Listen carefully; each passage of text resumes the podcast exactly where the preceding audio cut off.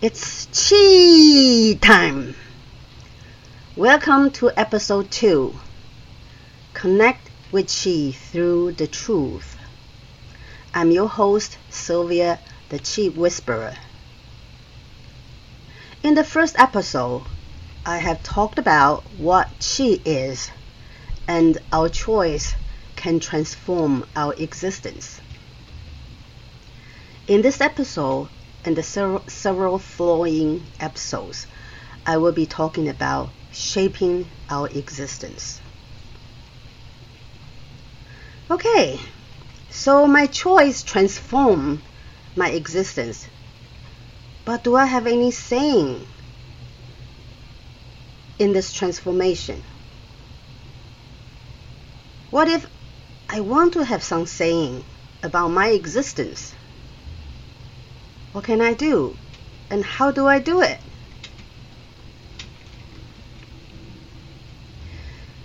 And this is when connecting with Chi comes into play. When we are able to connect with Chi, which is the quantum of the existence of the universe, we can shape our existence. Chi can be detected and connected by feeling and knowing. Feeling comes from sensation and emotions. Knowing comes from intuition and thoughts. Most importantly, they have to work together, provide truth. This truth is not my truth, it's not your truth, not my mom's truth, not Pope's truth, not Dalai Lama's truth, not Biden's truth, not Trump's truth. It's not wishful thinking. It's also not wishful hoping. It's the absolute truth. And this truth is not tinted by any emotions or misguided beliefs or ulterior motives. It comes from genuine honesty and sincere into intentions.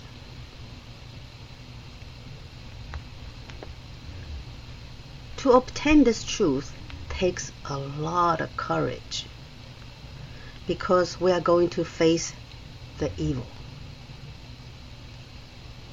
When we see no evil, hear no evil, say no evil, thus there is no evil and there is no truth. The effort that we put into not seeing, not hearing, not saying, even convincing, proving to ourselves and others there is no evil. The effort are going to end up training our thoughts to twist the truth. As painful as it, it is in going through the process of examining, questioning, acknowledging, and accepting ourselves and others when we are wrong, and admitting that we are not perfect and are not always right. Ironically, we are actually a step closer to the truth, thus to the connection with Chi. Only when we are able to connect with the absolute truth, that's when we that's when we that's when we can trust our feelings and knowing to detect and connect with Chi, the universal energy. Thank you for listening. Please join me next week for episode 3 Connect with Chi through understanding. By now, may the Chi be with you.